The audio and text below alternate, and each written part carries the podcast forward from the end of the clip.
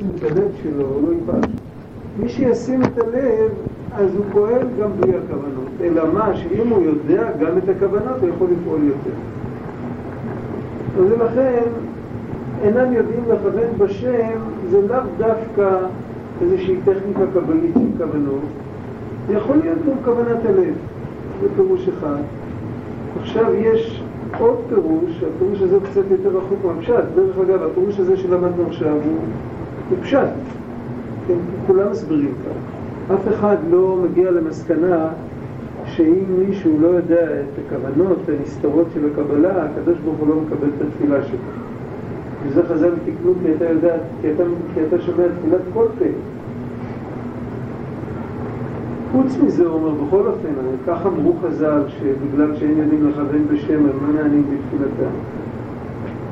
אז הוא אומר עוד פירוש, ואנחנו פה ברש כ"ו למטה, וחוץ מזה, אפשר שגם לזה קיבלו חכמינו זיכרונם לברכה, באומרם בקודשם על שהם יודעים בשם המפורש, היינו לכוון בתפילתם. מה הייתה כוונתם? כי היית בקדושת לוי ובספר של רבי לוי יצחק מרדיצ'ו, כתוב שם, בפרשת כי תישא, על הפסוק ויקרא השם השם, כתוב ויעבור השם על פניו, ויקרא השם השם. יש שם פסיק, בין שם הוויה הראשון לשם הוויה השני יש פסיק, וכתוב שגם בתפילה, לא רק בספר תורה, אסור לומר אותם יחד, צריך להפסיק ביניהם. כתוב שמי שאומר השם השם אחד מיד אחרי השני, הוא לא מפסיק, הוא פוגם. איך כתוב? זאת אומרת שכאילו זה שתי שמות שלכל אחד יש משמעות אחרת. מה, מה המשמעות?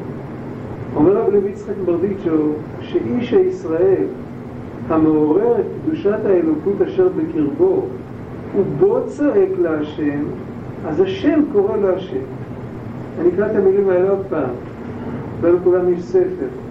שאיש הישראל המעורר את קדושת האלוקות אשר בקרבו ובו צועק להשם, אז השם קורא להשם.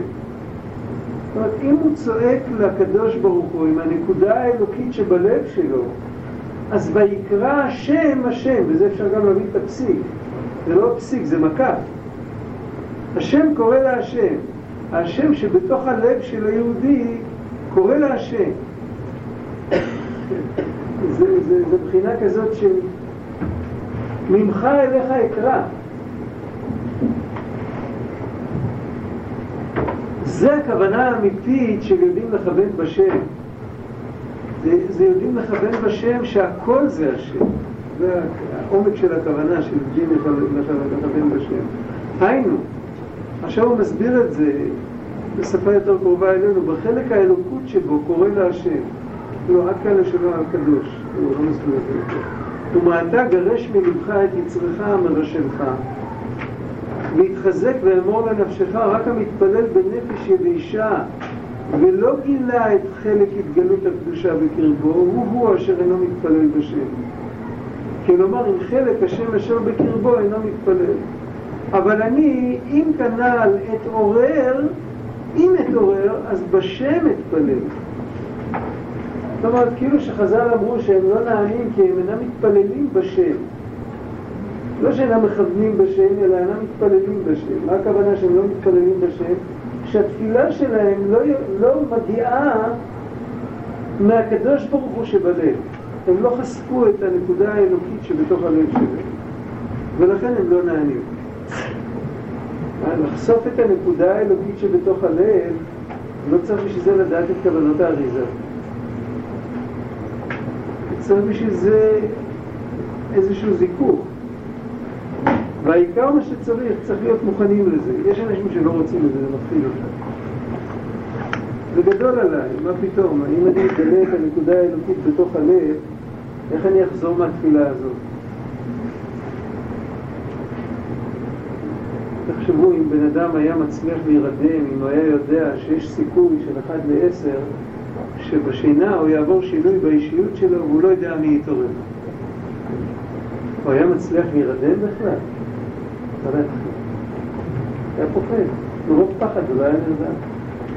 יכול להיות שהוא יעבור שינוי לטובה, אבל עדיין כולם יכירו אותו והחברים שלו יישארו חברים שלו, אבל מי יודע איזה שינוי יעבור, לא אומרים לו איזה. אתה תעבור שינוי אישיות.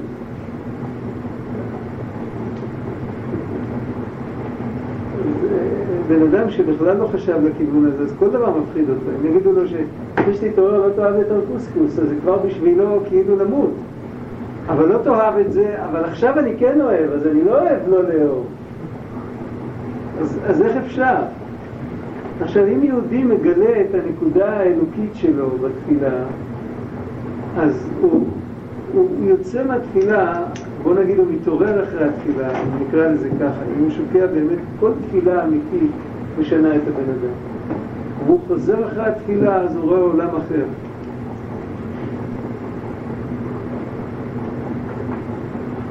וזה לא רק אה, היה פעם, פעם ודאי היו יהודים כאלה, אבל כל אחד יכול להגיע לזה. זה בכלל לא תלוי במדרגה, זה תלוי בהתמסרות. זה פעילות, זה לא מדרגה שהיא תוצאה של עבודה קשה של כך וכך שנים, בסוף תגיע לאיזו תפילה שאחרי שתפתח את העיניים אחרי התפילה אתה תראה עולם חדש. זה יכול לקרות עכשיו בתפילה הקרובה שתהיה, אם אתה לוקח לך לעצמך את כל הזמן שבעולם ואתה שוקע בזה עד הסוף, כמובן שזה לא יכול להיות אה, עם, סטופ, עם סטופר, עם, אה, עם אה, ככה ש, שממהרים לאנשהו. אבל בן אדם שבאמת רוצה, אז בתפילה או בהתבודדות או במה שלא יהיה, בלקוטי תפילות, אם הוא נכנס לזה עד הסוף, אז הוא יכול אחר כך לצאת מהספר או לפתוח את העיניים ולראות עולם חדש לגמרי. ולכן אנחנו לא מסכימים שזה יקרה לנו, כי אנחנו פוחדים מזה.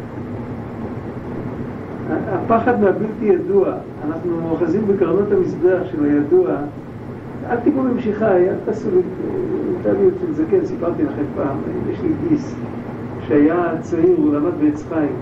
עץ חיים פה במחמיר, בבניין הישן של עץ חיים, היה שם משגיח זקן שכבר 60 שנה, הוא היה בן 80, בן 90, אני יודע, 60 שנה את הישיבה.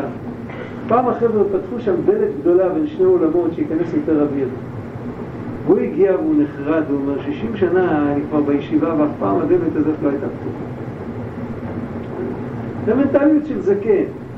זקן תמיד אוהב לומר, אל תעשו לי דברים חדשים. המזנון הזה עומד פה, אם אתה לוקח את זה, אתה מזיז אותו סנטימטר, אני לא מכיר את הבית שלי יותר, זה לא הבית שלי. זה מנטליות של זקן. בן אדם צעיר להפך, הוא אוהב כל פעם לראות דברים חדשים. אבל בעניינים, בענייני רוח, בעניינים של עבודת השם, בגיל מאוד צעיר אנחנו מתקבעים והופכים להיות ספינות. אנחנו מפוחדים, שמפחיד אותנו. לא צריך לפחד, זה כמו להיכנס, זה כמו לטבול. כן, להיכנס, אה, להיכנס לגמרי, להיות, להיות בתוכו, להיות בתוך התפילה. אדם שנכנס לגמרי לתוך התפילה ומרשה לתפילה להשפיע עליו, הוא לא רק כל הזמן חושב אם השם יקבל את התפילה שלו או לא. לתפילה יש כוח השפעה על הבן אדם במישור אחר. פתאום הוא רואה שהוא לא מסדר לעצמו את העניינים, שהכל בא מלמעלה. זה סיפור חדש לגמרי. אם הוא מרשה לתפילה להשפיע עליו, הוא קם, הוא קם בן אדם חדש, אבל הוא צריך להסכים עם זה. אז כשהוא מסכים עם זה, אז יש לו סיכוי שהנקודה האלוקית תתעורר בקרבו. הנקודה האלוקית עומדת, רוצה להתעורר. אז מה הדברים שמונעים ממנה? אז יש כמה דברים שמונעים בכלל. מה מונע מהאמת להתגלות? הנקודה האלוקית שבלב היא האמת שלנו. האמת, מי שוכן עמוק בתוך הלב, אמרנו כמה פעמים בשם המגיד, המגיד ממזריץ', הוא אמר שלומר אני, רק השם יתברך יכול. אז הוא הסביר את הפסוק, הוא אתה כי אני, אני הוא. חזרתי על זה כמה פעמים בשיעורים האחרונים. לומר אני באמת, זאת אומרת שהאני האמיתי של כולנו זה הקדוש ברוך הוא, והוא לבדו ואין זולתו, יש רק אני אחד. אנחנו כולנו רק וריאציות. מה מתנגד לגלות את זה? מה שמנגד לאמת תמיד זה השקר. אז אם בן אדם מתפלל בשביל מטרה אחרת, לא בשביל להתחבר לקדוש ברוך הוא, יש שני סוגי תפילות. יש תפילה שאני מתפלל כדי לקבל. יש תפילה שאני שמח שחסר לי, כי יש לי הזדמנות לבקש. זה מוכר, דיברנו על זה גם כן. אז אם אני מתפלל ואני שמח שחסר לי, כי יש לי, יש לי הזדמנות לבקש, שאני שמח עם עצם הקשר עם השם יתברך, אז אני מתפלל עם האמת. כשאני מבקש כי חסר לי, אז זה לא אמת. למה זה לא האמת? כי אם הייתי יכול לבקש מישהו אחר, הייתי מבקש מישהו אחר. הקשר איתו הוא קשר של כספומט, כן, בסדר, פה מקבלים את הכסף, אם זה לא עובד, אני אלך מכשיר אחר. אבל להתפלל להשם באמת זה להתחבר עם השם באמת. אם הוא כן ייתן לי בסוף או לא ייתן לי בסוף, זה כבר דבר זניח, העיקר זכיתי לעמוד, אה, זה היה לגיטימי לדבר איתו ולבקש ממנו, השתבח שמו, ברוך השם. אני מילא, אם אני הולך על זה, קודם כל האמת הזאת מאפשרת לנקודה האלוקית להתגלות. כמובן שזה כולל גם לא לרצות למצוא חן בעיני אחרים וכל מיני דברים כאלה, בגלל שלא זה מה שחשוב, מה שחשוב עכשיו, אני מקבל עכשיו את המתנה הכי גדולה של החיים שלי, אז מה זה משנה אם מישהו יחשוב עליי ככה, יחשוב עליי ככה, התדמית, כל הדברים האלה, נכנסים כל מיני דברים כאלה. וכל עניין של עבודת השם, תמיד יכול להיכנס איזה פן של תדמית, איך אני נראה, מה יגידו עליי. אם מתפטרים מזה, אז יש סיכוי שהאמת מתגלה. והאמת עומדת ורוצה להתגלות. דבר נוסף, מה שיכול להפריע זה הפחד. אם בן אדם לא רוצה להשתנות, כשהוא לא רוצה להשתנות, אז, אז, אז הוא לא ישתנה, אז לא, לא יכריחו אותו. וכדי שלא יקרה לו חס ושלום שינוי בחיים שלו, אז הנקודה הפנימית באמת לא תתגלה, כי אם היא מתגלה, אז הוא חייב להשתנות. אין דבר כזה שהנקודה הפנימית תתגלה ושהבן אדם יישאר כמו שהוא. אז אם הוא לא רוצה להשתנות, אז יוותרו לו, בבקשה, אתה לא רוצה, לא צריך. לא מכניסים לך מתנות בכוח. זה אפשר גם להבין, מישהו שאל אותי, למה הפעם הקודמת שדיברנו, אמרנו לכאורה דבר הפוך. אה, שכל התורה וכל המצוות זה כלים לקבל את האור של התפילה. בדרך כלל אנחנו מסבירים הפוך. בדרך כלל התפילה זה כלי לקבל את השפע, נכון? התפילה, איך עושים כלים? על ידי התפילה. התפילה זה ביטול, הוא מבקש רחמים, אז אני אהיה כלי לקבל את השפע. ככה הוא צועק כוחי ועוצם ידי, אני מסתדר לבד, הקדוש ברוך הוא אומר לו, לא תסתדר לבד. שבוע שעבר אמרנו, ההפוך יצא, שכאילו התפילה זה החוט השדרה, ככה דיברנו, יש רמ"ח מצוות עשה, יש רמ"ח איברים, והתפילה היא לא, לפי שיטות מסוימות בראשונים, היא לא נחשבת למצוות עשה, כי היא דומה לחוט השדרה שאותו לא סופרים בתוך כל הרמ"ח איברים. אבל הוא הדבר הכי חשוב, הוא כל כך חשוב שאי אפשר לספור אותו ביחד עם כולם. יש גם שיטה שאת האמונה בהשם לא סופרים בין הרמ"ח מצוות עשה, כי זה השורש שממנו מתפצלים כל הרמ"ח מצוות.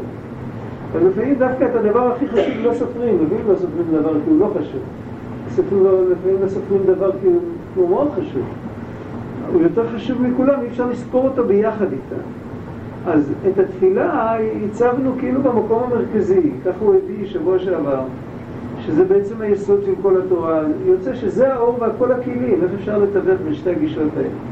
עכשיו, זה, יש, יש איזו אריכות בלקוטי הלכות, שהוא כותב שיש שני סוגי תפילות. יש תפילה שבן אדם מבקש על הצרכים שלו, זה לשם שמיים. הוא צריך את כל הצרכים הגשמיים, כי אחרת הוא לא יכול להסתדר. הוא לא יכול ללמוד אם כואב לו הראש, אז הוא מבקש, אנא השם, קח ממני את הכאב ראש. זה תפילה אחת. והתפילה הזאת היא כלי לקבל בתוכה את השפע של התורה. לקבל את השפע הגשמי, לקבל את השפע של התורה. אבל יש תפילה שבן אדם מתפלל שהוא יזכה לקיים את התורה. הוא לא, הוא לא מתפלל שהוא יזכה שיתאפשר לו ללמוד תורה. הוא כבר למד את התורה. עכשיו הוא מבקש שהוא יזכה לקיים אותה, ועוד יותר הוא מבקש שהוא יזכה לקיים אותה מכל הלב, בלי שום מחשבה, בלי שום פנייה צדדית וכל זה. כל התפילה הזאת זה אך ורק קשר עם השם יתברך. הוא רוצה את השם, זה מה שהוא רוצה, זה המוטיב המרכזי של התפילה. תפילה כזאת, הקשר עם השם, כל התורה והמצוות הם כלים לקשר עם השם, בשביל זה השם של המצווה זה צוותא, ולהיות בצוותא עם השם. איך אני אהיה בצוותא עם השם? אני אתן פרוטה בצדקה. אני אעשה משהו, אני, אני, אני אתן, אני אעשה טובה לחבר שלי, או שאני אקום בבוקר ואני לא בבית כנסת, אני יודע מה. לא משנה כבר. הנקודה אבל שעל ידי זה אני מתקרב לקדוש ברוך הוא. זה האור, יחסית לזה כל המצוות הם כלים. לכן זה לא סתירה, זה שניהם נכונים. עכשיו, כמה שהוא אומר כאן, אם בן אדם באמת מתפלל בנפש ילישה, מה פירוש שמתפלל? הוא, לא גילה את הנקודה הפנימית. הוא לא נפל לו האסימון שבעצם חוץ מהקדוש ברוך הוא אין שום. והאסימון הזה, אם הוא נופל בראש, אז זה, זה יכול לקרות באמצע שיעור, אבל זה צריך ליפול אסימון בלב, זה עוד, זה יש סוג של אסימונים שלא נופלים במוח, הם נופלים בלב.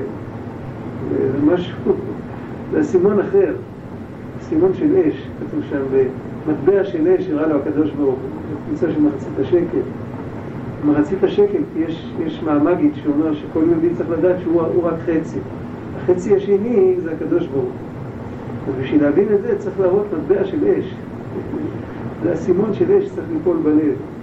אז כשזה נופל בלב, הבן אדם באמת נפתח לנקודה הכי פנימית שלו, אז הוא באמת, הוא מכוון בשם.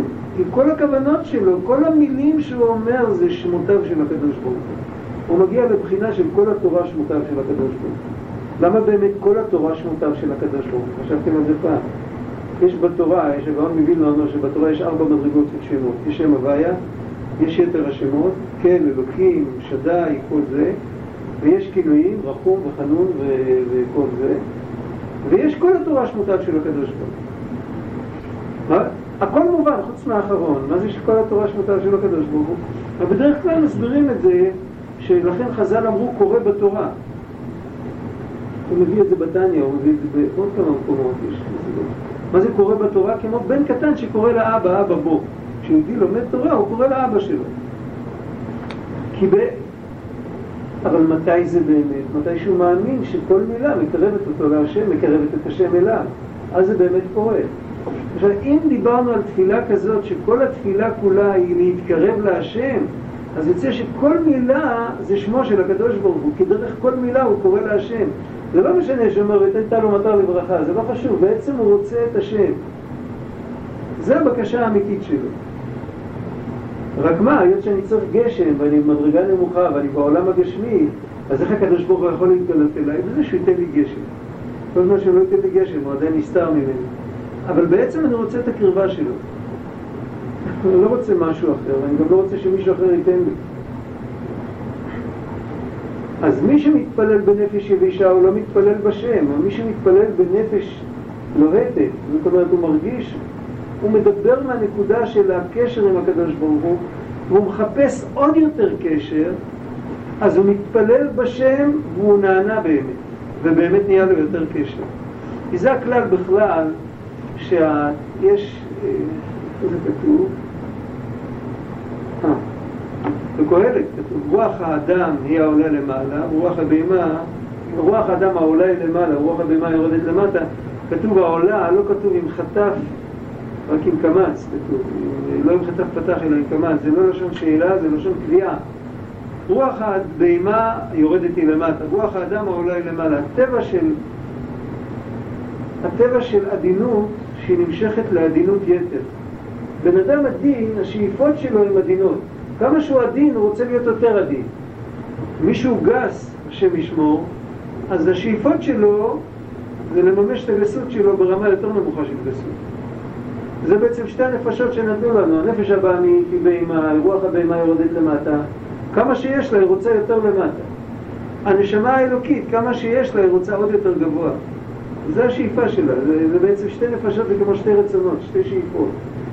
אין נפשי אל העם הזה, אז המפרשים מסבירים אין רצוני אל העם הזה, נפש זה רצון. אנחנו לא מרגישים שיש לנו שתי נפשות, זה בעצם סקאלה אחת, החלק העליון זה קדושה והרצון שלו זה לעלות, החלק התחתון זה קליפה, והרצון שלו זה לרדת. ואם בן אדם מגלה את החלק העליון, אז הוא תמיד, הוא קרוב, בחלק העליון הוא קרוב להשם, הוא עם הכיוון אל השם, והבקשות שלו והתפילות שלו הם להתקרב עוד יותר אל השם. הוא לא סתם מבקש גשם. כשהוא מבקש גשם, הוא מבקש, ריבונו של עולם, תן לי גשם, ותן לי להרגיש כשאני אקבל את הגשם, שרק אתה נתת לי אותו, שאני לא אשכח את זה אפילו רגע. תן לי חוכמה ותזכור שזה מאיתך חוכמה. חוננו מאיתך חוכמה, וכן הלאה. אבל אני, הוא אומר, אם נזכר, אם אתעורר, אז בשם יתפלל. ואם הערת השם יתברך אשר בי אצעק, הוא בטח יענני. ואליו יתברך יקרבנו ויושיעני ברוחניות ובגופניות. וזה בקשר לשאלה הזאת, עם זה גמרנו, פחות או יותר גמרנו את הנושא הזה של שמדוע ישראל אינם נענים מפני שאין מכוונים בשם. עכשיו, מבחינה מעשית, איך עושים את זה? צריך לדעת ש... קודם כל צריך לרצות, להסכים שזה יהיה. אם אנחנו פוחדים מזה, מה רוצים לעשות איתנו עובד השם גדול? אני אתחיל להתפלל כל יום שעתיים, זה, זה לא בשבילי בכלל, אין לי זמן, צריך להספיק לעבודה וכל זה. קודם כל צריך לרצות שזה יהיה. אם אני לא אספיק לעבודה, אז צריך לרצות שיהיה לי עבודה כזאת שאני כן אספיק. מי אומר שהתפילה צריכה לזוז, אבל העבודה צריכה לזוז. זה עניין אחד, אבל, אבל באמת שאי אפשר להתחיל בבת אחת את הכל וצריך להתחיל את זה בשלבים. קודם כל יש לנו את התפילות שאנחנו לא מתפללים אותן עם הציבור. יש תפילה אחת שאומרים אותה כל יום ביחיד שזה קריאת שמע של המיטה. לפעמים עושים גם קריאת שמע בציבור, זאת אומרת אם יושבים באיזו התוועדות או משהו ועושים ביחד חשבון הנפש, זה נקרא לקרוא קריאת שמע של המיטה בציבור. אבל, אבל בדרך כלל קריאת שמע של המיטה זה תפילת יחיד. ובקריאת שמע של המיטה, אם לוקחים לזה זמן, זאת אומרת, בדרך כלל אנחנו לא מקדישים לזה זמן. זאת אומרת, קובעים לנו זמן, אם בן אדם הוא מסודר, הוא קובע זמן מתי הוא הולך לישון, דקה לפני זה הוא נזכר, אה, קריאת שמע של המיטה עוד לא אמרתי, אז הוא ממלמל כמה פסוקים, ושלום, שלום עלי נפשי. קיצור שולחן ערוך כתוב שצריך לעשות חשבון הנפש פה. אבל אנחנו יודעים טוב שכדי לעשות חשבון הנפש, כדי שזה יהיה אמיתי, אז אנחנו צריכים לעמוד קודם כל פנים אל פנים מול השם יתברך. חשבון הנפש עושים בלשון נוכח עם השם. ריבונו של עולם, כך וכך עבר עליי היום. תודה רבה על מה שעשיתי טוב וסליחה על מה שעשיתי לא טוב. זה קודם כל, כי אחרת אין לזה קיום. אחרת זה, זה נמאס אחרי יומיים, או אחרי שבועיים, כל אחד לפי הקצב שלו. זה פשוט משעמם. די, אני כבר מכיר את זה. לפעמים כשרואים שנכשלים אז מתעצבנים עוד יותר, אז אין לי כוח, זה אותי לדיכאון גמרנו. אם מעמידים את עצמנו מול השם, אז הכל הולך אחרת. קודם כל, צריך למצוא את המקום, לעמוד מול השם במקום הזה שהקדוש ברוך הוא מסתכל עלינו בעיניים מלאות אהבה. כשאנחנו מסתכלים על ילד קטן שעומד מול האבא או מול האימא, הוא מספר סיפור, איך האבא מקבל את זה. צריך פשוט לנסות לחוות את העניין. ומול מול הקדוש ברוך הוא ככה, עם העיניים האלה שהוא מסתכל, לספר לו איך עבר היום. בצורה כזאת אף פעם אי אפשר להיכנס לייאוש ולדיכאון, תמיד אפשר רק להתחזק יותר. אפשר להתבייש, זה כן. להתבייש אפשר, אבל לא, לא להיכנע ולא לברוח. אפשר להסתכל בתוך פנים של בן אדם אוהב ולהתבייש ממנו עד מוות, וביחד עם זה לא להוריד את העיניים ולרצות לטבוע בתוך העיניים שלו. זה לא מפריע, זה, יש שתי רגשות שהן לא סותרות אחת את השנייה. אם אתם תשימו לב טוב, תראו שזה ממש כך. כל שכן בקל וחומר, אם יודעים את הקדוש ברוך הוא, איך אמר קין, גדול עוונים מנשוא, את השמיים, איך אומר, את כל העולם אתה נושא, ורק את החטא שלי אתה לא יכול, הקדוש ברוך הוא אין סוף. יש לו סבלנות אינסופית, יש סיפור על, בקרלין יש סיפור על, נגד, על בית הארון זה היה, שהגיע פעם חסיד שנכשל באיזה משהו חמור, ו... הוא לא רצה לראות את הרבי, הוא, התבייש. בסוף אה, הוא ראה שזה לא עסק, שהוא רק יורד יותר ויותר, אז הוא לקח, רתם את העגלה ונסע לרבי. מגיע לרבי, עומד מחוץ לידית של הדלת שם, ולא מעז לפתוח את הדלת, לא מעז להיכנס, לא מעז להגיד שלום שהוא הגיע. הוא מתבייש, בסוף הוא חושב, אבל הקדוש ברוך הוא הרי בטח רואה אותי. הקדוש ברוך הוא סובל אותי ולא מוריד עליי את הגג. אז, אה, אז בטח הרבי גם יכול לסבול אותי, הקדוש ברוך הוא יותר גדול. אז הוא פותח את הדלת ונכנס, אז הרבי מסתכל עליו, ואומר לו, הקדוש ברוך הוא אין סוף, אז גם הסבלנות שלו היא אין סוף. אבל אני בן אדם סך הכל, מה הראייה מהקדוש ברוך הוא אליי? אבל על כל פנים אנחנו עומדים הרי לפני הקדוש ברוך הוא, לא לפני הרבי מקרבים. אנחנו עומדים לפני הקדוש ברוך הוא, באמת. וזה צריך להיות באמת, וכך זה עוד צורה איך לגלות את, ה, את האלוקות שבתוך הלב. ועוד אופן, אנחנו לא בעלי מוחים גדולים, אי אפשר לדרוש מאיתנו אה, להתבונן בגדולת השם אה, ארבע שעות או משהו כזה. מדי פעם יהודי צריך סום מרום עיניכם, בערב לצאת החוצה לראות את הכוכבים ולהגיד וואי כמה השם גדול, בסדר גמור. אבל לדרוש מאיתנו שזה יהיה עיקר העבודה שלנו, זה גדול עלינו.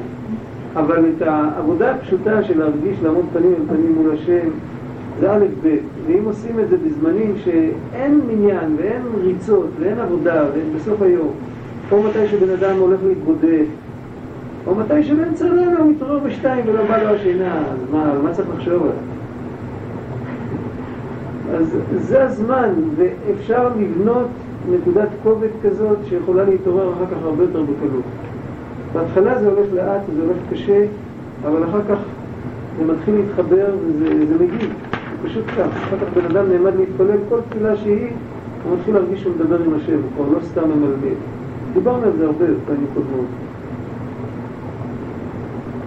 וכאמור למעלה, רק אם איש הישראלי בעבודתו בתורה ומצוות. עבודתו הוא מתכוון, הוא אומר את זה מפורש בקטע, עבודתו הוא מתכוון שלא יעשה את זה דרך אגב, שזה לא יהיה נקרא שימוש, שזה יהיה עבודה. ושהוא ילמד תורה ויקיים מצוות, שלא יסתפק רק בתפילות. אם רק אז, אם הוא מכשיר עצמו, רק, רק אם הוא בעבודתו בתורה ומצוות מכשיר עצמו להיות מרכבה בכל עניין לפי עניינו, זאת אומרת, בלימוד אז המוח שלו הופך להיות מרכבה, במצוות הידיים והרגליים הופכות להיות מרכבה.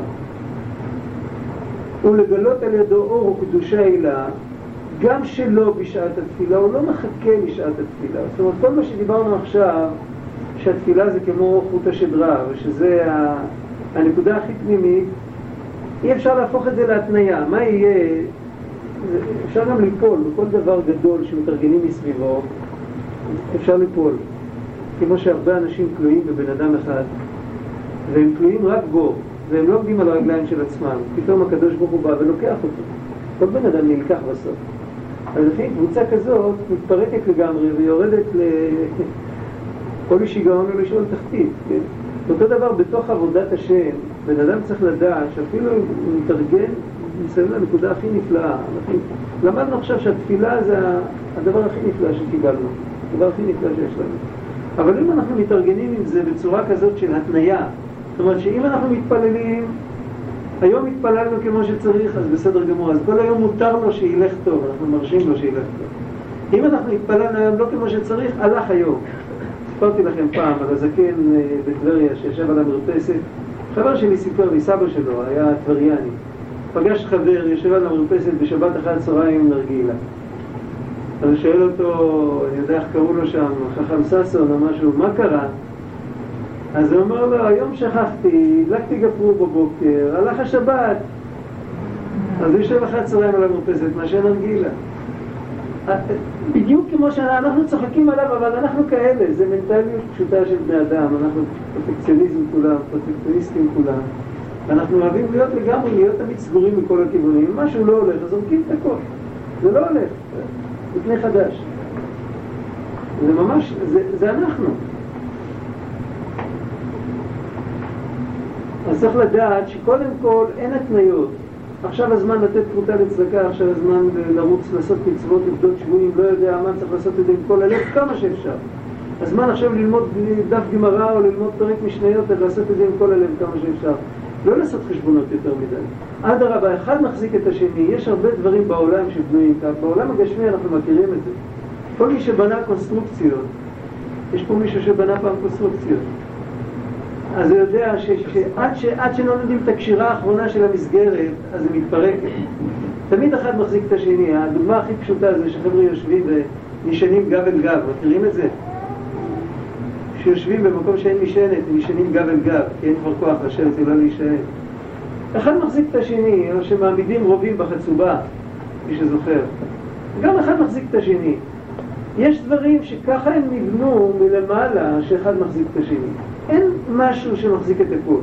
התפילה באמת זה דבר כמו בגוף של האדם. עמוד שדרה, חוט שדרה, הוא מחזיק את כל התפקוד של האדם. ואם זה נפגע, זה בן אדם משותף. וחס וחלילה אם זה נפגע במקום של המראות משותקות, אז הוא לא יכול לנשום, אז הוא מת. אבל חוט שדרה כזה לא יכול להיות ללא עמוד שדרה. ועמוד השדרה זה עצמות פשוטות, אין בהן שום דבר, הן רק מסודרות בצורה כזאת שיכולות להגן על חוט השדרה. זאת אומרת שאחד בלי השני לא מחזיק. אותו דבר התפילה עם הדבקות הכי עליונה, אם אין מצוות, אם אין עצמות פשוטות, אבנים פשוטים, לימוד תורה פשוט, אז לבד זה לא יכול לתפקד התפילה. ולכן, מעבר מאיזה צד שאנחנו מגיעים, מאיפה שאפשר להתחיל, צריך להתחיל, לא צריך לעשות חשבונות. ולא, בואו קודם ישר שטח, נפלס אותו, לא צריך לשים פה בלטות, זה לא צריך להיות כל כך ישר. איך שזה, איך שאתה עקום, איך שאתה, תתחיל לזוז, תתחיל לעשות משהו.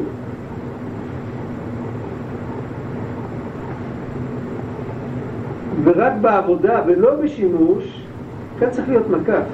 זאת אומרת, אם האיש הישראלי עובד את השם עוד לפני התפילה, בלי קשר, בכל מה שמזדמן לו, הוא עושה את הכל הכי טוב שהוא יכול לפי המצב שלו כרגע, אז תפילתו תפילה. ובאמת, ואז אם הוא משווה בנפשו שהוא עומד מול השם, והוא מסלק את כל הבלוף, אז הוא באמת יכול להתפלל, יכול להתעורר בקרבו מה שרבי לוי יצחק אומר, שראינו קודם, רבי יצחק מרדיצ'ו שאמר, שעם האלוק, האלוקות, הנקודה האלוקית שבתוך הלב, עם זה אני צריך להשם. ויקרא השם, השם. ואף אם עוד לא נתקדש לגמרי. זה לא תנאי שלא צריך לעבור סיגופים ותעניות בשביל זה. רק עובד את השם, שומר עצמו מעבירות, ובכל יום ויום עובד לגלות על כל פנים חלק ממנו בקדושה. זו הנקודה שכל יום יש, דיברנו על זה כמה פעמים, שיש מצוות שלא כתוב בתורה מתי לעשות אותן. ויש שיטה בראשונים שאם זו מצווה שלא כתוב בכלל מתי לעשות אותה, סימן שכל יום צריך לעשות אותה לפחות פעם אחת. הנה, עובדה, תפילין. לא כתוב, שרתם לאות על ידיך, מספיק במה מצווה, מה יהיה? אם כל הצלם יצלם את זה, ישמרו את התמונות. כי מנהג וכידוע וכמפורסם, לא צריך יותר. זה בכותל, זה יצא תמונה יותר יפה. מה צריך להניח תפילין כל יום?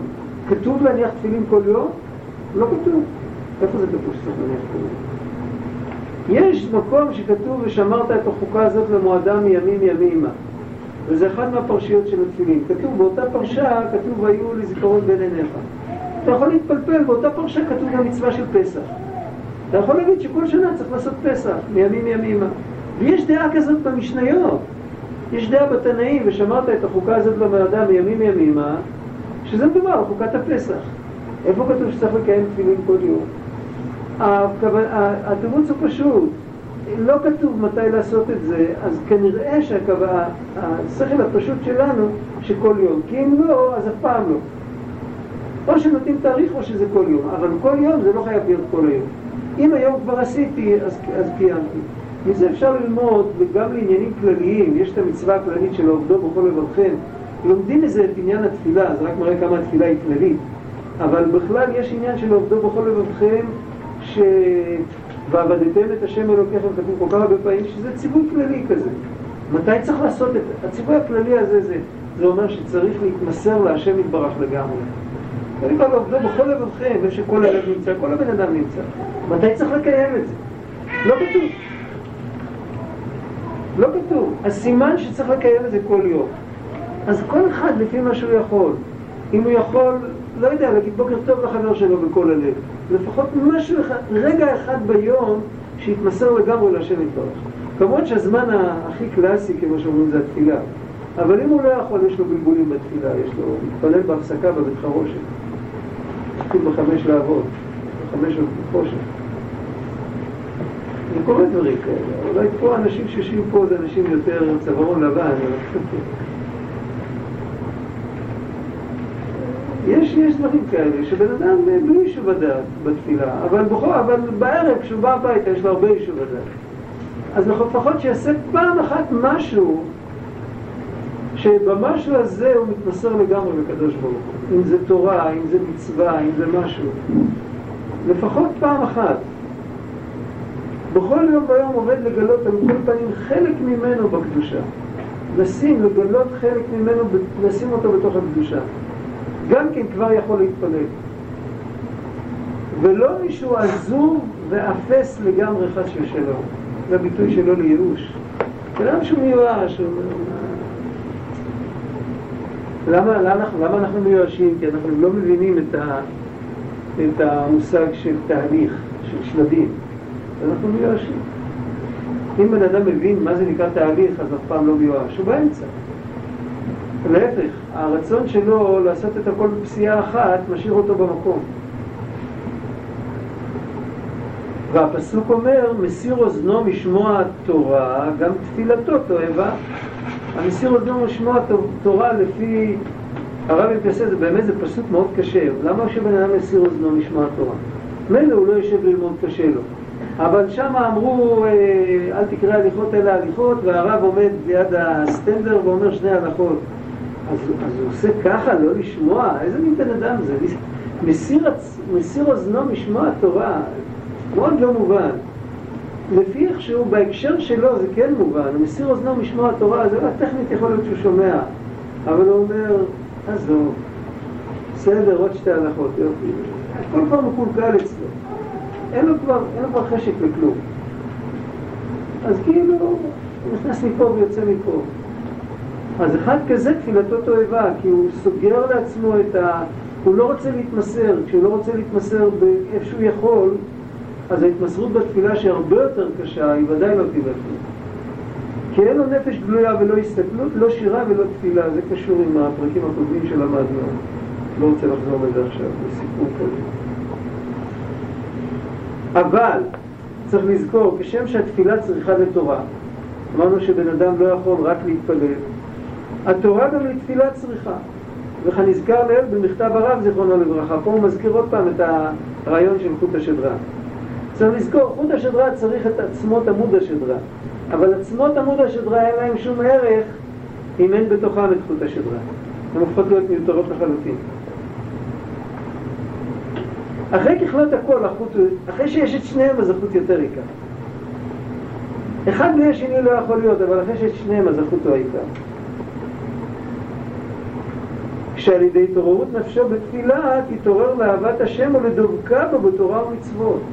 זאת אומרת, מה שהוא הביא ממכתב הרב זיכרונו לברכה, שאם יהודי מתעורר בתפילה, אז הגישה שלו לתורה היא גישה של צמאון, הוא רוצה את התורה כדי להתקרב להשם יתברך.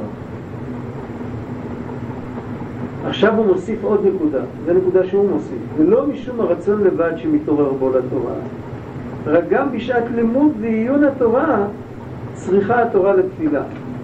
לא רק לפני הלימוד, כדי שירצה ללמוד הוא צריך את התפילה, אלא כשהוא כבר לומד, הוא כבר רוצה ללמוד. בוא נגיד, יש לו חשק ללמוד, סתם אוהב ללמוד, יש אנשים שאוהבים את זה. אז גם אז צריך התורה לתפילה. מדוע? כי כבר דיברנו לעיל שבשכל לבד, שהאיש מעיין בתורה, אינו בטוח עוד בשכלו שקשור בו בהשם. ופה יש משל מקורי של הרב אינפיאסצנה שהוא מאוד אופייני למהלך מחשבה שלו. ופה הוא נותן לנו את ההסבר בין שמעתי את זה פעם מאחד מהמבוגרים, כשהייתי עוד נער צעיר, לא ידעתי איפה זה כתוב. אני, יכול להיות שהוא עלה על זה לבד, אני לא יודע. אה, הוא אמר שיש הבדל גדול בין בן אדם שמתרכז במשהו לבין בן אדם שמתמסר למשהו. דיברנו על זה כמה פעמים. בן אדם יכול להתמסר רק לדבר שהוא אוהב. בדבר שהוא שונא הוא לא יכול להתמסר. להתרכז אפשר גם בדבר שנוא. בחיל מודיעין מתרכזים בתוכניות של האויבים להשמיד אותנו. אבל לא מתמסרים לתוכניות של האויבים להשמיד אותנו. רחמנא ליצלן. אבל מתרכזים בזה. אז יכול להיות שאני יושב ולומד תורה, אבל בלי התמסרות. אני יושב ולומד תורה עם ריכוז, אבל בלי התמסרות. אם אני התפללתי, אז הלימוד שלי עם התמסרות. כי אותו אלוקים שעמד מולי בתפילה וכל כך אהב אותי, הוא עכשיו יושב מולי, ב... הוא עושה איתי חברותה. והוא כתב את הספר, שירו שלו. הרמב"ם עושה איתך חברותה על רמב"ם. כן? זה נפלא. והוא רוצה שתדע, והוא רוצה שתבין, והוא, והוא לוקח את כל כולו ומתיישב מולך, כל היושב ושונה, הקדוש ברוך הוא יושב ושונה כנגדו. אבל לרגש כזה אפשר להגיע רק אם מתפללים. אי אפשר ליצור את זה בתוך התורה. עכשיו נקרא את זה בשפה שלו, הוא אומר שבשכל לבד האיש שמעיין בתורה אינו בטוח עוד בשכלו שקשור בו בהשם. כי האם אין האדם חושב לפעמים גם את השכל של שונאו שחשב עליו לרעה? והיא גם בזה, האם גם בזה נאמר שקשור הוא בשכל שונאו? נגיד שהוא התמסר? מה פתאום? אשר באמת רחוק ממנו, מתנגדו, לא כן צריכים אנו בתורה. ככה, זה ללמוד תורה ככה זה כמו לבדוק מחברת של תלמיד, זה לא ללמוד, קודש לא לומדים ככה. אלא שבשעה שאנו מעיינים בה, חלק הערת השם, חוכמתו ורצונו יתברך, יימשך מן עולמות העליונים למוחנו ולבבינו. זה הפנימיות של הפשט של כל העוסק בתורה, הקדוש ברוך הוא יושב ושונה כנגדו. זאת אומרת שבאמת הוא מקבל מלמעלה, הוא מקבל שפע חדש. עכשיו, כל מי שמחדש חידוש מקבל שפע חדש. יש ב... גם בשיחות הר"ן וגם בליקוטי מוהר"ן, בשני המקומות הוא אומר שבעצם כל רעיון חדש בן אדם מקבל מלמעלה. גם אחד שהמציא כלי משחית, הוא מדבר באחד המקומות על אנשים שהמציאו נשק. שזה דבר שזה מצד עצמו זה דבר גרוע. אחרי שיש אותו להם, אז גם אנחנו צריכים, אבל אם הוא לא היה בעולם, היה הרבה יותר טוב. אז הוא אומר, גם זה בא מלמעלה, אבל דרך איזה השתלשלות זה עבר. זה עובר דרך איזשהו היכל של קליפה. זה לא מגיע ישר מהקדושה. לפני שזה מגיע ישר מהקדושה, אולי זה נראה כמו כוח להילחם נגד היצר הרע או משהו כזה. עד שזה עובר, זה מגיע רעיון איך לבנות אה, איזה טיל או איזה משחטת או משהו כזה, זה כבר עובר דרך התלבשות של קליפה. ואותו דבר, כש, כשביהודי לומד תורה והוא מקבל איזה חידוש, אז אם הוא זך וישר פועלו, מתנהג כמו שצריך, והוא לומד תורה עם אהבה, והוא לומד תורה עם יראה, אז הוא מקבל את, ה, את החידוש שלו, הוא מקבל מלמעלה. ואם לא, הוא גם מקבל את החידוש מלמעלה, אבל זה עובר דרך כל מיני מקומות הרבה פחות סימפטיים. זה לא, זה לא טומאה גמורה, כי זה נשאר חידוש תורה. אחרת אם זה היה עובר דרך אחד של טומאה, אז היה נהיה לו חידוש באיזה, לא יודע מה. אז זה נשאר תורה, אבל זה עדיין, זה לא נקי כמו שזה היה בשורש. הוא לא זוכר.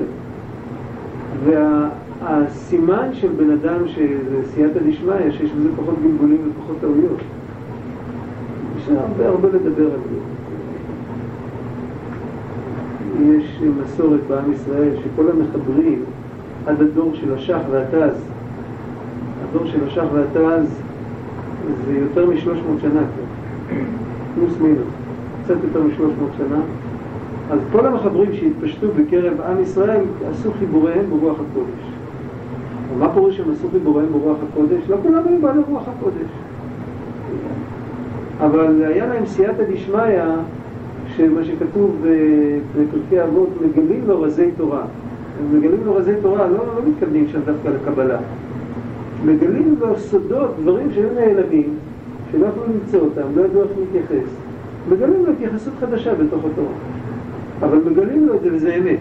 יש לסייעתא דשמיא שימצא את האמת, כי בן אדם עם השכל שלו יכול בקלות לעשות טעויות. זה לא אומר שמי שיש לו ראש טוב הוא עושה פחות טעויות. טעות לא תמיד באה מזה שלא רואים ברור. טעות באה מזה, רואים מאוד ברור, אבל יש איזו נטייה לשים את הדגש על הדבר הלא מרכזי. והנטייה הזאת לא באה מהשכל, היא באה מהלב. וזה זה חשבון תת-הכרתי שיותר כדאי לעשות ככה, אז אני לא יודעים, השיקול דעת מתאבד. אם בן אדם קדוש, אז השיקול דעת שלו פחות מתאבד. ורק אם עשה האיש מחלקי עצמותו מרכבה, ואם נפשו עבודתו עבד, ובתפילתו התאמץ, וגילה התגלות אלוקית בדיוקנו בתוך עצמו, בתוך המערכת שלו, אז כשבא לתורה, אז הוא עוסק בשור שנגח את הפרה, בדיני תשלום נזק. הוא עוסק במשהו כאילו כביכול במשפט האזרחי. ככה זה נראה, כאילו, טכני לגמרי. הוא מעיין בה בשכלו איזה שעות, אחר כך מוצא עצמו נתעלה ורוח השם פועם בו. זה מזכך אותו. למה זה מזכך אותו? הוא באמת קיבל שפע מלמעלה. והשפע הזה מלמעלה מזכך אותו, מתקן אותו. בן אדם יכול לקבל שפע מלמעלה ולעוות אותו, אבל אם הוא זך, אז השפע מלמעלה לא מתעוות, ואדרבה הוא מזכך אותו עוד יותר ממה שהיה קודם. מדוע על כאלוקיו בקרבו? וזה סעיף הסיום יש לנו עכשיו. נחזור לנזכר לאל. זה מין סיכום כזה. בתפילה נפש איש הישראלי מתרוממת, ואור השם מתגלה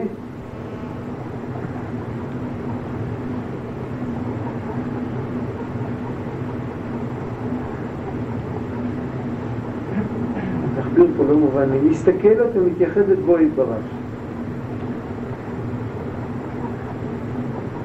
וזהו רוח הטהרה, העונג ושמחה הרוחנית שמרגיש האיש בתפילתו. יהודי שמתפלל ומשקיע בתפילה, אז טוב לו עם זה. בהתחלה זה נראה שלהתפלל טוב זה יותר קשה. ללמוד טוב זה יותר קשה, אבל האמת שזה לא נכון. האמת היא שללמוד בשטחיות ובקושי להבין מה שלומדים זה סתם עונש. ולהתפלל רק למלבל את המילים זה באמת סתם עונש. בסוף נופלים מזה, אי אפשר להמשיך עם זה. להתפלל ולשקוע בזה, זה בסוף מביא את האדם לעונג עליון.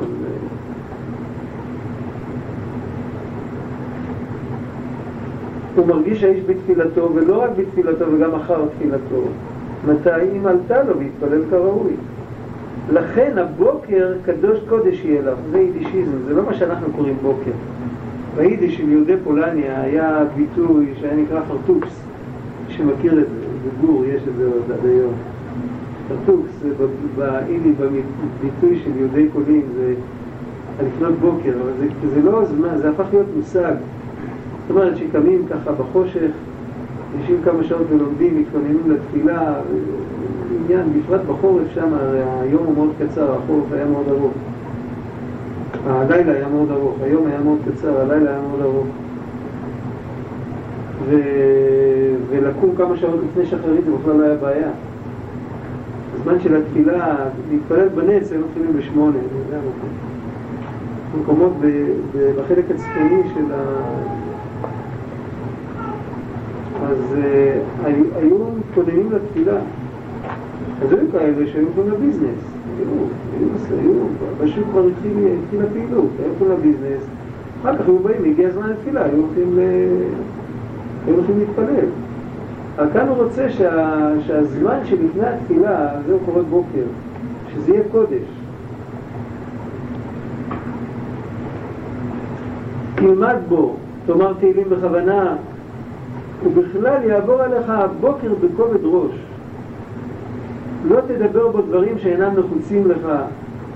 תרגיש עצמך בו כאיש המכין עצמו לדבר עם המלך. זה העיקר, זה עיקר הנקודה. בן אדם הולך, זה לא צריך להיות דווקא בבוקר. הוא רץ לפני השקיעה לתפוס מניין, להתפלל מנחה, אז הוא צריך שיעבור לו בראש מחשבה כזאת, וואי, אני הולך לדבר עם הקדוש ברוך הוא. מה אני הולך לעשות עכשיו? זה לא משנה כמה שהוא מהר, זה חייב לעבור. וגם אחר התפילה בכל היום, תשמור שלא תאבד את תפילתך ולא תפסיד את, לא תפסיד את מה שהשגת. זה לא השגות, השגת קשר בלתי אמצעי עם הקדוש ברוך הוא, אל תאבד את זה. אנחנו רואים בין אדם לחברו, אנחנו רואים שיש הבדלים גדולים בין אנשים. יש אנשים שהזיכרון הרגשי שלהם הוא חזק. זיכרון אינטלקטואלי זה כבר עוד עניין, זה פרק בפני עצמו. אבל יש עניין שזיכרון הרגשי זה חזק. יכול להיות שאני כבר לא ראיתי את הבן אדם שבע שנים, אבל כשהוא מבקש ממני משהו, אני אומר, אני לא יכול, אני לא יכול כאילו לאכזב אותו. למה? לא יודע, אני עדיין איתו כאילו פנים אל פנים. כן, זה זיכרון רגשי ארוך. זה בא מקשר חזק. אם בן אדם מתקשר עם אנשים באמת, מנקודה פנימית, אז הזיכרון הרגשי, הוא לא יכול פתאום לעזוב חבר ולהגיד, יאללה, היה עבר, זהו, לא מכיר אותך יותר. בן אדם שהוא שטחי יותר, אז הוא יכול לעזוב חברים. אין לו בעיה, הוא פחות מתגעגע, הוא פחות סובל בעולם בדרך כלל. בן אדם הראשון סובל יותר. אם באמת בתפילה נוצר קשר אמיתי, אז חבל להפסיד את זה. בתוך ענייני העולם, הרי הקדוש ברוך הוא נעלם, הוא קיים, אבל הוא נעלם שם. אפשר בקלות להפסיד את זה. וצריך לשמור, איך הוא אומר? תשמור שלא תאבד את תפילתך ולא תפסיד את מה שהשגת. השם אלוקי ישראל משמי השמיים בא אליך. זה מה שקרה בתפילה, יישמר בנפשך שלא תרחקהו חס ושלום. אין אמת שאי אפשר לך שתהיה בכל היום כמו בשעת תפילתך. אבל על כל פנים יישמר שתתנהג גם בכל היום במחשבה, דיבור ומעשה שלך כאיש ישראל שהשם שורה עליו.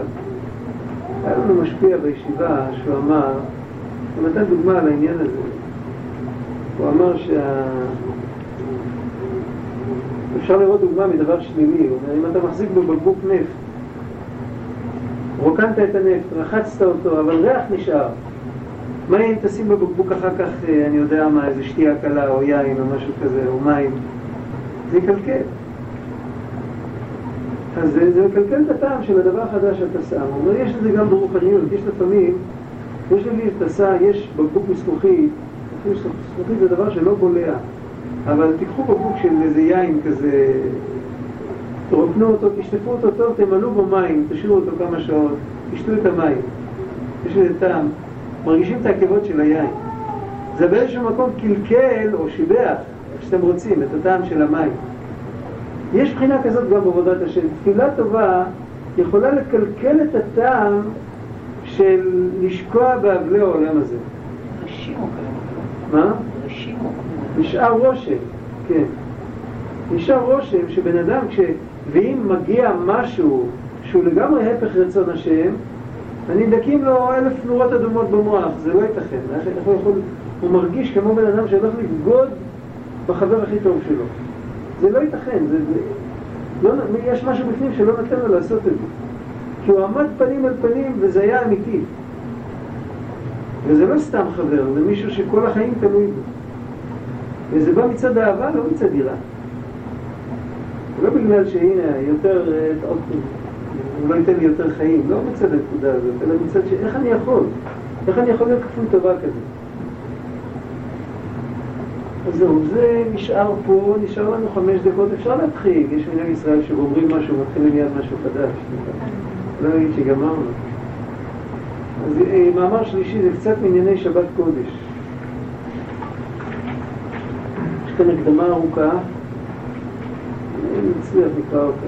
הקדמה של פסקה אחת, אבל איתא בפסיקתא דעשרת הדיברות.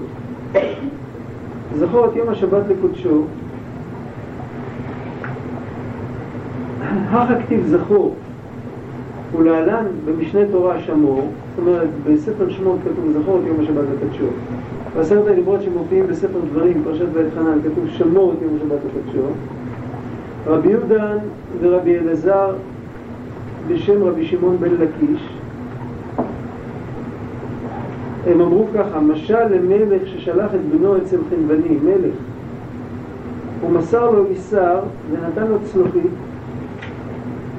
היו הולכים לחנוק עם בקבוק ריק בשביל למלות יין או שמן. היו פותחים את הברש של החבית והיה ממלאים לך. אז הוא נותן לו בקבוק, הוא נותן לו איסר, זה מטבע, והילד הוא ילד, שיבר את הצלוחית ואיבד את האיסר וחוזר הביתה עם ידיים ריקות. תלש בשערו וצרם באוזנו, האבא, ונתן לו פעם שנייה ואמר לו, היזהר שלא תאבד את אלו כשם שאיבדת את הראשונות. כך, על ידי שאיבדו את ישראל זכור במדבר, ישראל, כך על ידי שאיבדו ישראל את זכור במדבר, על ידי החטא, נתן להם שמור. כתוב שם שהם איבדו, הם קיבלו נעשה ונשמע והם איבדו את הנעשה כשהם עשו את העגל, אז הקדוש ברוך הוא אמר להם, תשמעו את הנשמע, זה כתוב במדרש אחר. וזאת אומרת שדרך התורה אפשר לקבל, הנשמע זה התורה, הנעשה זה המצוות. דרך התורה אפשר לקבל חזרה את המצוות, למרות שכבר איבדו אותם בחטא העגל. כאן גם אותו דבר, זכור ושמור, אז את הזכור איבדנו, זה לא מובן כל כך, מה פתאום איבדנו את הזכור? לא כתוב שהם חיללו שבת. אבל על ידי השמור, ככה נדמה לי שהשפת אמת ורבי צדוק, נדמה לי שכולם מסבירים ככה. זה לא, שלא הכוונה, אני לא זוכר בטוח, אבל אני זוכר שזה כתוב באיזה מקום, שלא הכוונה שאיבדת את הראשון, תשמור את השני וזהו, וזה מה שיש לך. איבדת את הראשון, תשמור את השני על ידי תזכה להגיע חזרה לראשון. כי, כי אין דבר שאי אפשר לתקן. עד כאן לשון לך נאמר זכור ושמור, עד כאן לשונו הקדוש. ונבינה, למה לא כתיב גם בפעם השנייה זכור? בשביל זה צריך לשנות סגנון? מה הוא אמר לו? הוא צרם לו באוזנו ואמר לו, עכשיו אל תאבד את אלה כשם שאיבדת את הראשונים, אבל הוא אמר לו את אותו דבר, לך תביא, קח איסר, תביא שמן מהחנות. הוא לא אמר לו משהו חדש. כמו במשל, שגם בפעם השנית שוב נתן לו איסר, כמו שנתן לו בראשונה. הגם שאפשר מפני ששמור הזרה הוא שישמור לא לאבד כמו שאיבד, לשמור זה ביטוי יותר בוטה של הזרה, אבל גם תיבת זכור משמע כן, כמו שכתוב בתורה, זכור אל תשכח את אשר הקצבת. במילה זכור מונח גם איזה מין אחריות לא, לא לחלום בדרך, לא, לא להסתכל על הציפורים, ללכת להביא את מה שביקשו ממך. אז מה, מה ההבדל? כמו אצל הילד לא ימצאו סגנון חדש, גם אצלנו לא צריך. שעל אותו החטא, גם כן על אותו החטא מזהיר, וכתיב זכור. עכשיו כאן התירוץ הוא ארוך, אבל נקרא רק את ההתחלה של התירוץ, שלא נשאר סתם עם שאלה ככה. אפשר כי היית בספרי, בספרה, בחוקותיי, זה הכל מדרשי הלכה. זכור את יום השבת לקדשו. כאן הוא לא מביא את השמור, הוא מביא רק את הזכור. זכור את יום השבת לקדשו, יכול בלבך. זאת אומרת, אולי מספיק לזכור בלב, כשהוא אומר שמור את יום השבת, הרי שמירת לב אמורה. האינו אומר זכור, אבל להיות שונה בפיך. שונה מלשון משנה. בגלל זה אנחנו מקדשים בליל שבת. למה אנחנו מקדשים? למה אומרים ברוך אתה השם מקדש השבת? וכשכתוב בתורה זכור את יום השבת לקדשו. ומצוות עשה לקדש את השבת בפה. אז יוצא מזה כך, מה יוצא? ששמור זה בלב וזכור זה בפה. עכשיו יש לנו כבר התחלה של הבנה למה שינו את הלשון. וזהו העניין, שמור הוא בלב וזכור הוא בפה, ואת שניהם צריכים בשבת, גם הלב וגם הפה. וכשאיבדו את זכור אשר ניתן להם מקודם, מפני שהיה רק בפה, נתן להם שמור שהוא גם בלב, ובזה יהיה השבת יותר בטוח בידם. הזכור נאמר שני ספרים קודם. יש באמצע את ויקרא ובמדבר, הוא נאמר בספר שמות. אז הוא מציג את זה כאן כאילו, האמת היא שזכור ושמור נאמרו ביחד. אבל לצורך ההסבר הוא מציג את זה ככה כאילו בני ישראל ניסו לשמור רק את הז... אה, הם ניסו לשמור רק את הזכור. כל שבת הם אמרו היום שבת, יופי, בואו נרקוד שבת. אבל זה לא היה להם עם כל הלב, ולכן הם ירדו מהשבת וממילא הם, הם גם חטאו בכל מיני חטאים אחרים. ואחרי שהם קיבלו את המצווה לשמור, אז הם הפנימו את השבת פנימה לתוך הלב, ואז את השבת הזאת הם לא יכלו לעזוב יותר. זה קצת המשך של הפרק הקודם. שאם זה בתוך, עמוק בתוך הלב, אז זה לא, אז נשאר רושם. ממילא כבר אפשר להגיד את זה בפה. אם זה עמוק בתוך הלב, כבר אפשר להוציא את זה בפה גם. טוב, נראה את זה פעם אחרת, יותר בפרטיות, בלי נזק. השם ייתן חיים ובריאות.